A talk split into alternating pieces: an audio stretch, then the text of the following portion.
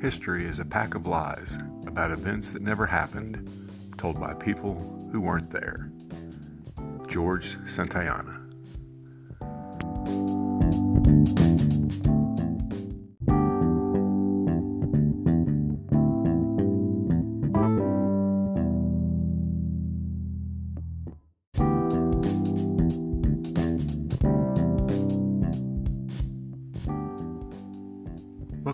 Revisionist History Podcast, where we set the historical record straight no matter who it might offend.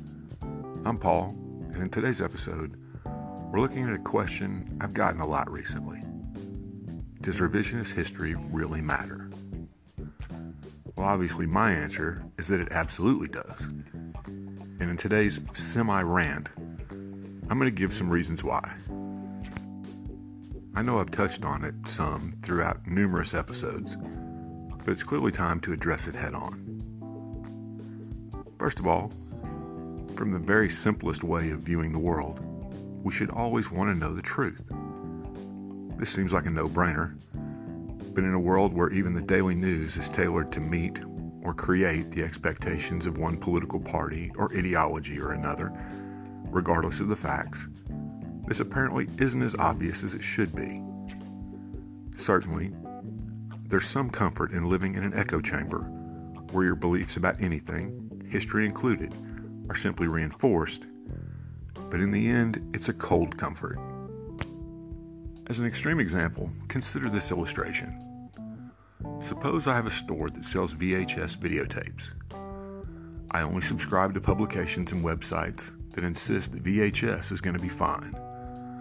I only talk to the handful of people who prefer VCRs as their method of watching movies because, well, the quality is just so much better. Every day, the true believers on VHS blogs rant about how DVDs and streaming services are simply a fad that's going to pass, and that the media and government are colluding to destroy my livelihood. My ever declining sales clearly show that I'm wrong, but I'm so invested in my worldview that I claim it's a temporary blip. Anything that challenges my opinion is to be feared, hated, and attacked. Often, amazingly, I hold to this even as I go out of business and my store is shuttered. Then I start the blame game. Anyone looking at this illustration would say I was absurd for holding to a technology clearly past its usefulness. They would rightly say I ignored the facts and buried my head in the sand. Yet this is exactly the approach many take to history. If something doesn't fit their long held beliefs, it simply can't be true and is simply a ploy to undermine them. This type of thinking isn't a world changing thing a lot of the time, maybe even most of the time. Someone believing that Henry VIII was fat his whole life, he wasn't, is no more damaging in the grand scheme of things than believing Tom Brady is the greatest quarterback ever. He isn't. But even such a small thing as believing the myths we constantly debunk here can lead to an intellectual laziness that allows for far greater and more damaging myths to take hold. How honestly we see our past has a direct impact on how we live in the present and move into the future.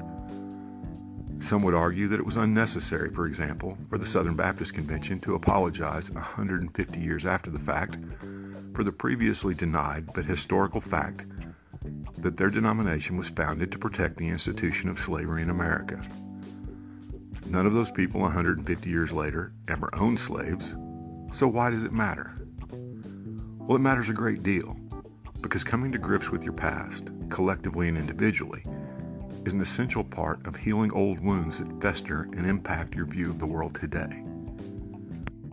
It can be a long process, but I would argue that the admission by the largest Protestant denomination in the United States that they were on the wrong side of the slavery issue was a crucial step in bringing us, 25 years later, to facing the true history, and it's a very troubling one, of Confederate monuments in the United States. Each step in this process brings us slowly, painfully, to someday solving the problem of how we view race in this country. To those who did not live through the civil rights era, or aren't even old enough to remember the 1995 SBC apology, the fact that debate still rages may seem crazy, But that's the menacing power of revisionist history. And it doesn't always take over a century for such revisionism as the Southern Lost Cause to take hold. Just consider for a moment the brief decades following World War I in Germany.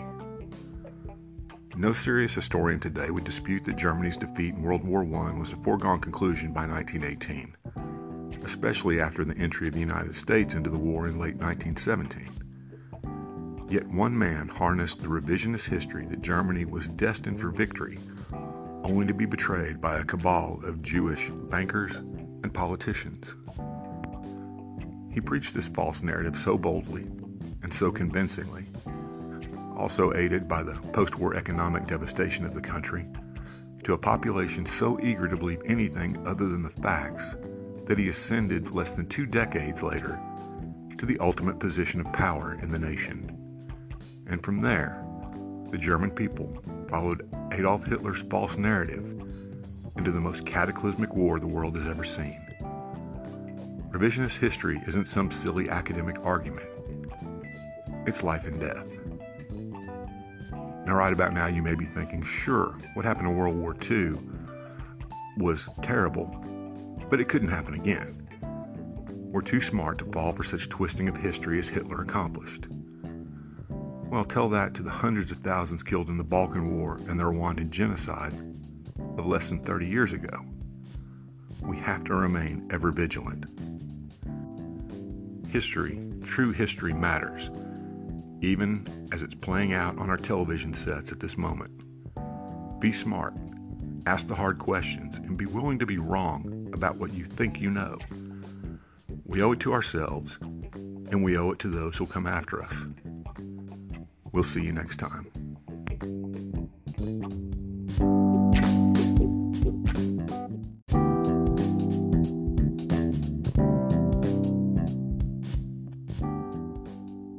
Thanks for listening to today's episode. I hope you found it both informative and entertaining. If you'd like to help us keep episodes like this coming, please consider clicking on the Support This Podcast link in the show notes. Thanks a lot.